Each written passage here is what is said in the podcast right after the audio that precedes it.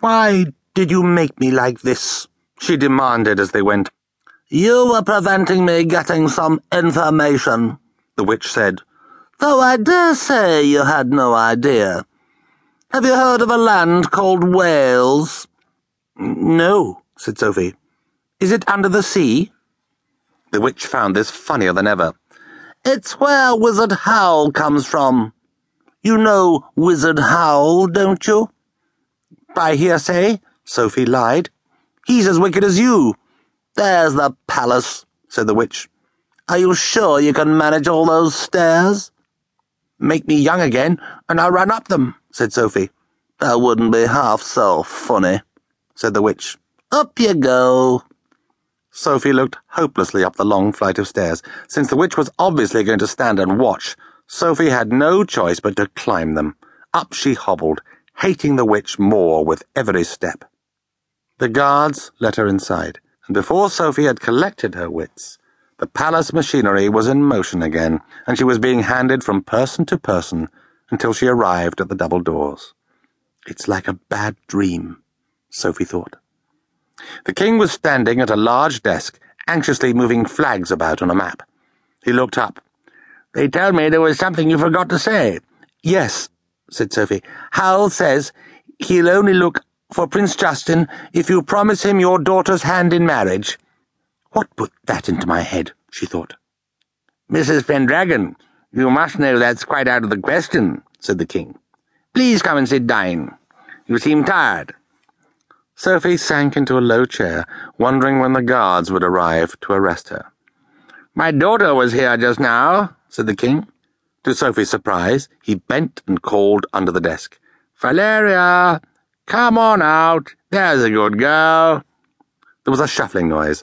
After a second, Princess Valeria emerged, grinning. She had 4 teeth. When she saw Sophie, she reached out, took hold of Sophie's dress, and hauled herself to her feet. "Oh," said Sophie, feeling an awful fool.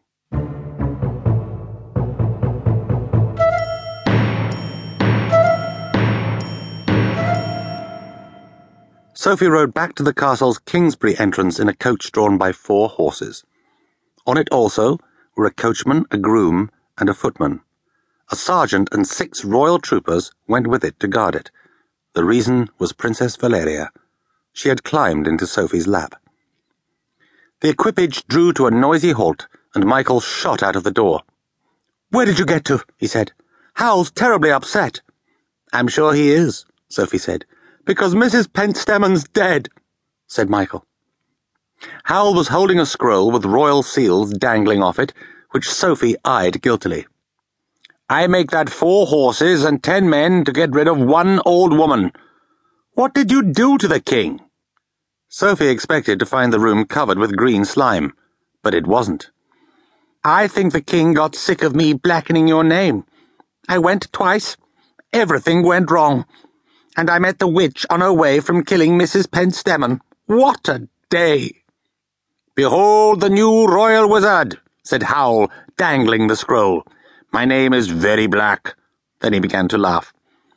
"I did blacken your name," Sophie protested. "I know. It was my miscalculation," Howl said.